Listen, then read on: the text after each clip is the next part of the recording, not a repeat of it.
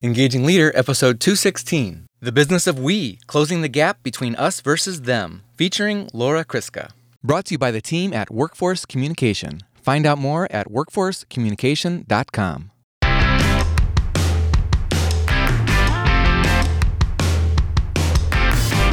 your leadership inspire trust, passion, and action? Welcome to the Engaging Leader Podcast with Jesse Lahey, consultant, writer, and speaker. Jesse has helped executives engage hundreds of thousands of people. Join us now for principles to communicate, engage, and lead with greater impact.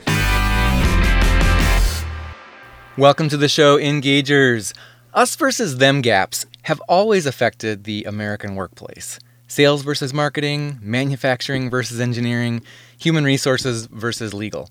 But today, there is an urgent need to address a wide range of culture gaps, especially due to the impact of the pandemic, racism and protests in support of Black Lives Matter, and an intensely divisive U.S. presidential election.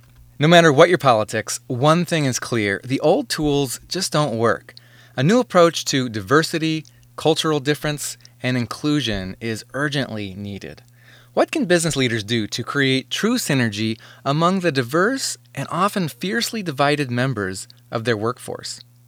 In this interview today with Laura Kriska, author of the new book, The Business of We, we'll discuss a practical roadmap for building cohesive, high performing teams regardless of personal differences. Laura Kriska is an internationally recognized expert and leading consultant on cross cultural relations, with more than 30 years of experience bridging gaps in diverse workplaces.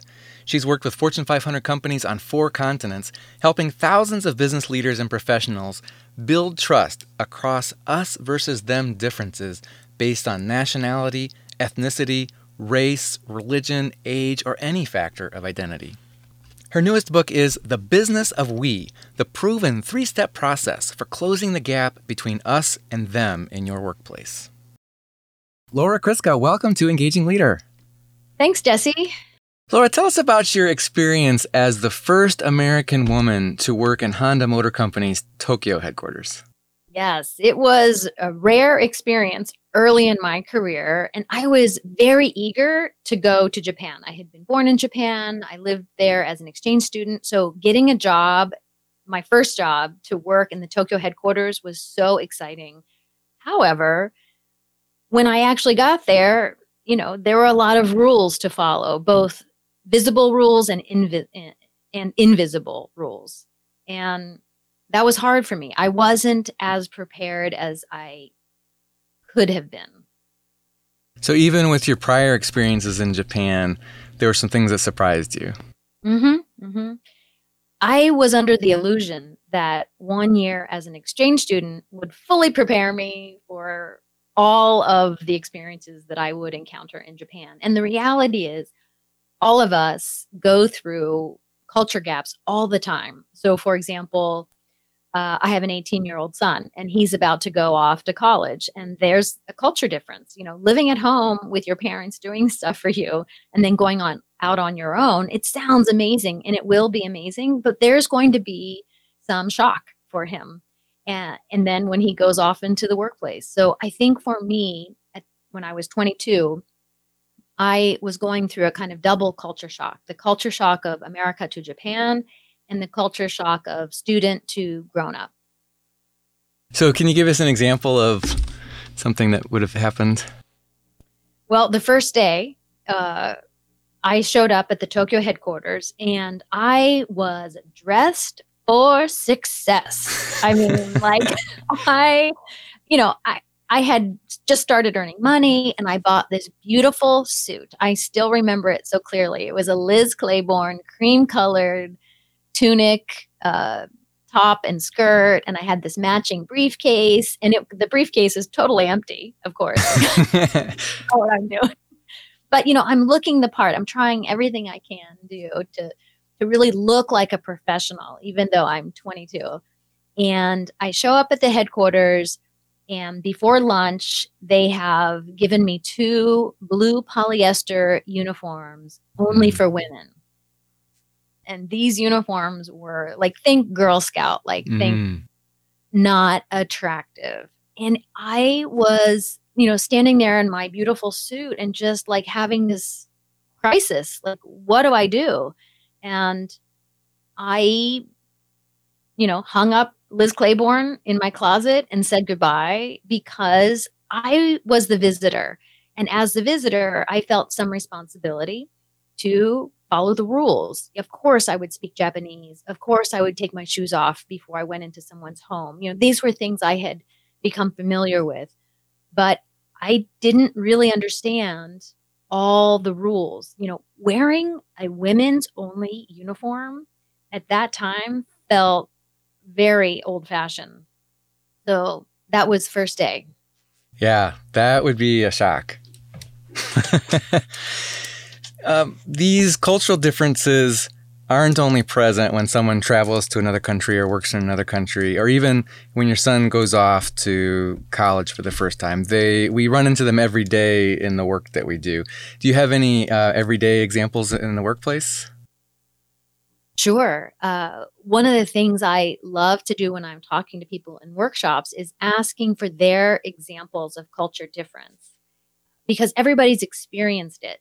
Sometimes they give very um, obvious examples for, you know, like going overseas to do work somewhere, but there are occupational differences. Um, for example, uh, when people get to work or start working um, I work with very time sensitive people and then people who are much looser about time. And that attitude toward time is a simple example of the type of culture gaps that uh, happen all the, you know, every day in the workplace. Yeah. So, so some people, it's very important to be on time or early to everything. And mm-hmm. for others, it's just not that big of a priority. Um, mm-hmm. Yeah. I've been to some, some, uh, countries overseas where they just don't think of time. It's just not the same priority. Completely, it's just exactly. not important. And it's not a right or wrong thing. It's kind of like what what is the agreement? And when I, I believe in the idea of cultural tendencies, which are different from stereotypes. Stereotype is assuming that everyone from one particular group, you know, follows this particular norm of behavior. And tendencies are a kind of uh, characteristic that, you know, a lot of people follow. So there is a characteristic or a, um, a tendency, for example, in Japan, for people to be very time oriented. Like they measure time in seconds or minutes. When, where compared to like Brazil, um, there's a lot looser attitude.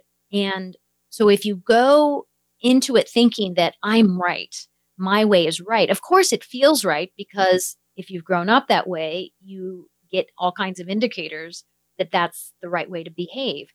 But if you've grown up in the other culture, the indicators are, you know, to be flexible is the right way to be. It seems like it, it would also apply. I'm just thinking today, there's so much tension in the world and divisiveness and polarities and it seems like there's really uh, some cultural differences in terms of political views, in terms of just how you approach uh, what you think about certain um, big things in the world, whether it's something that creates anxiety for you or not.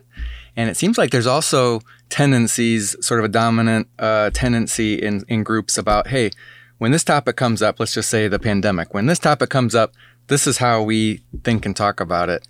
And um, it seems like there can be some div- divisiveness there as well. Um, how do you, how uh, does oh, that, go ahead. You mean, I'm curious to know, what do you mean like when they say the pandemic? Give me an example. Yeah, let's see. So I was, I guess this popped into my head.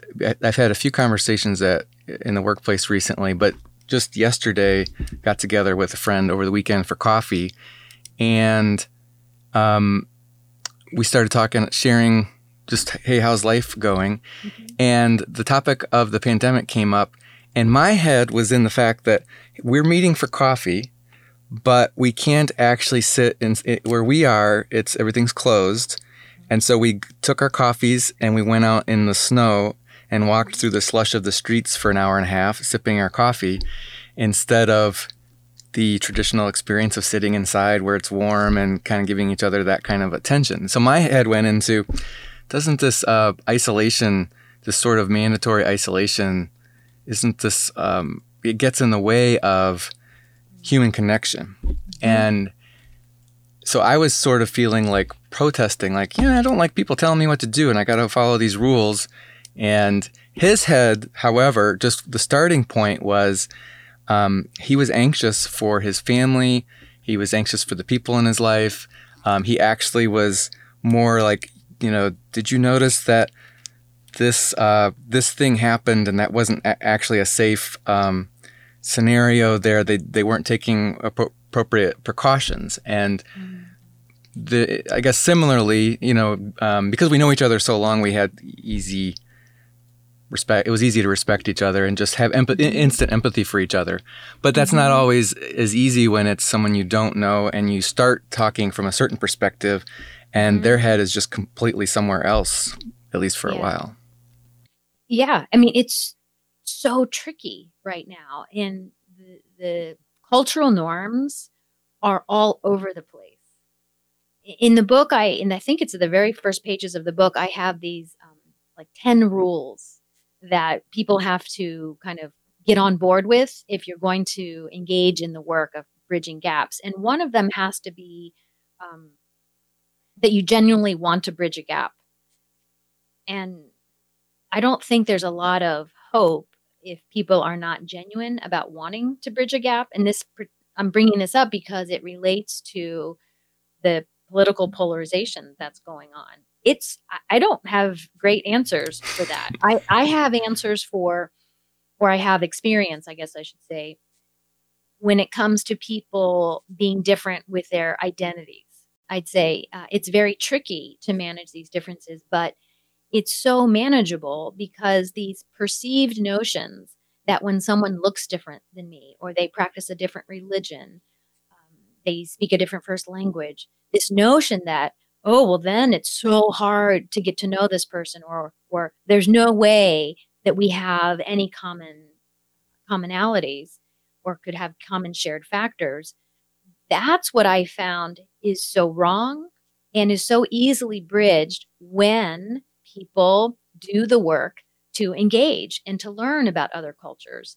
I mean, I've spent my career nudging people, encouraging them, inspiring them to just pause and look below the surface of what you can see about a person or a group and understand it. You don't have to like it, you don't have to agree with it, but if you understand it, almost all, I mean, I can think of all kinds of situations in my own life where when I paid attention and looked, I discovered, oh, we have a lot in common.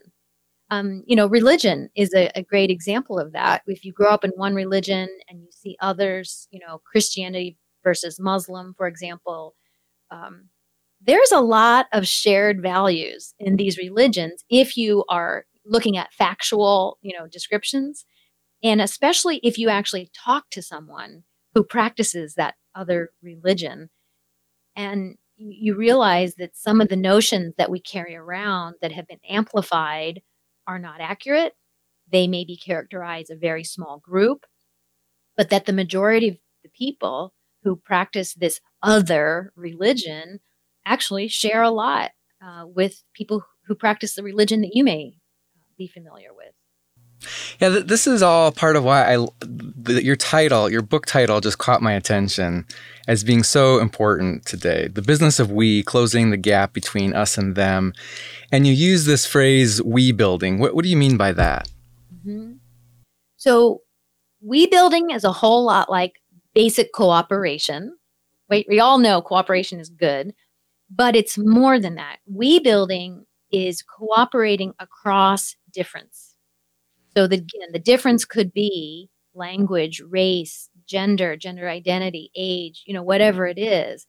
And I use that phrase because I want it to mean just that. I want it to mean that we see difference, that we um, respect difference, and we work to build connection.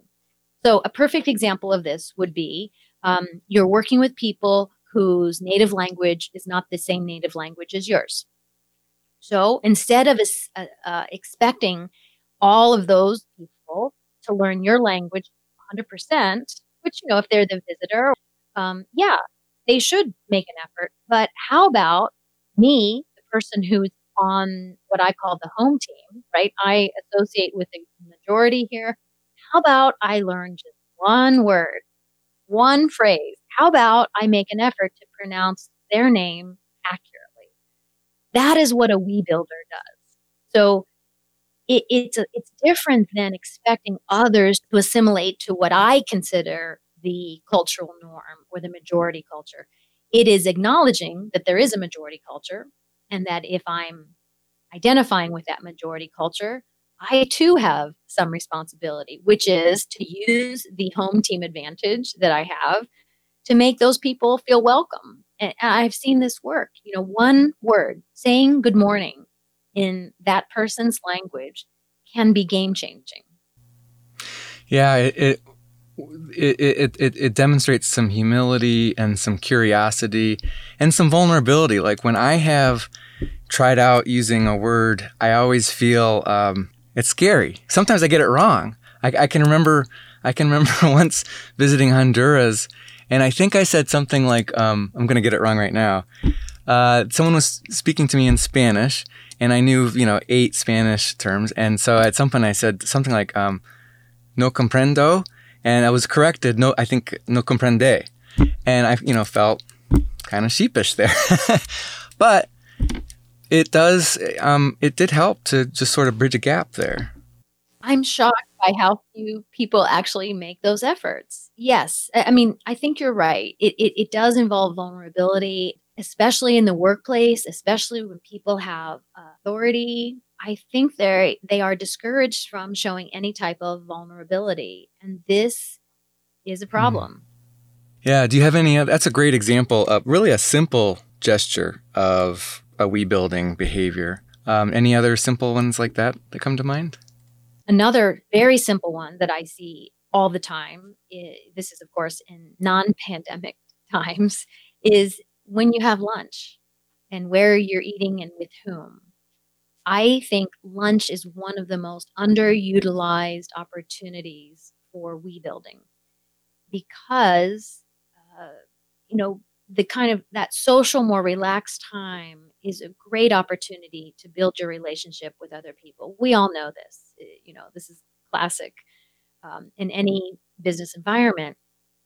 But if you look in the lunchroom of any organization, what you see is similar people sitting together eating lunch. And, and there's not necessarily anything wrong with that unless it happens all the time. So I, I often reflect back on my experience working with you know, thousands and thousands of Japanese um, outside of Japan because they are um, they're kind of a window for me to help see other groups. But I noticed that these, you know, talented, hardworking, uh, mostly men, would leave Japan. They'd be on assignment for you know four or five years in uh, Miami or London or Dusseldorf, and at lunchtime, they would go off with other Japanese people and speak Japanese. Sometimes eating only Japanese food. So they were living outside of Japan, but living a very Japanese life and they were missing opportunities to build relationships with local people. And that same thing happens with people here in the United States, especially when those people identify with the cultural majority. And in a business in the business world, the cultural majority is middle-aged white people like us. there are a lot of us. Did you notice? There's so many of us. And so the people in charge of diversity and inclusion decision making, uh, new policies, which are so important, some of those people, not all, but some of those people have never had lunch with people that are different by you know that deliberately like they thought you know i i should try to expand my circle and and reflect on who do i have lunch with because basically everybody eats lunch right not everybody wants to go out after work for meals or drinks, but almost everybody eats lunch. And, and so I've seen companies uh, embrace this idea of we building opportunity and actually host we building lunches. So the company will buy pizza or, you know, it doesn't have to cost a lot of money. but the when the company puts that kind of effort in, so let's say they they buy pizza for uh, they spend forty dollars on pizza for a group of people, and then they they set it up to to make sure everybody's encouraged to you know don't sit with somebody who you always already know. This is a we building activity. Um, the results are kind of priceless in terms of communication, relationship building, trust, but they're hard to measure. Right? The the the positive outcomes of we building are easy to measure when you're looking at the negatives, right? Fewer complaints, maybe less time and money spent on consulting lawyers because of problems. And what you get are better relationships, um, better communication, better teamwork. But again, these are hard to measure. And I think this is one reason these items get overlooked. It just hits me that, I mean, it, it may be hard to measure the direct result from some specific activity, but over time and a little more broader level, you can measure things like trust and engagement and see a change over time, I would imagine. And, and this is why in my book, um, I use this three step process. You know, fostering awareness is the first step, which we're kind of talking about, you know, how you get aware of different cultures. And one of the ways is asking people for examples of when they've traveled.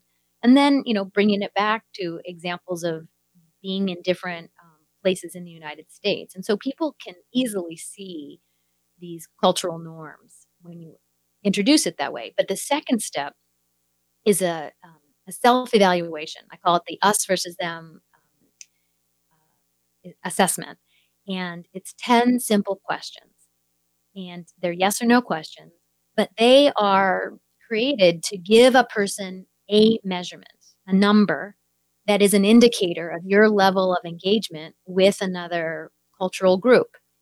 And I developed this by working with Japanese staff, those same uh, middle-aged Japanese men who are hardworking and you know really devoted to succeeding, because they were living this Japanese life. It occurred to me to put that into some kind of data that they could see, much like if you wanted to lose weight the first thing you do is step on a scale to see, you know, what, what is my weight?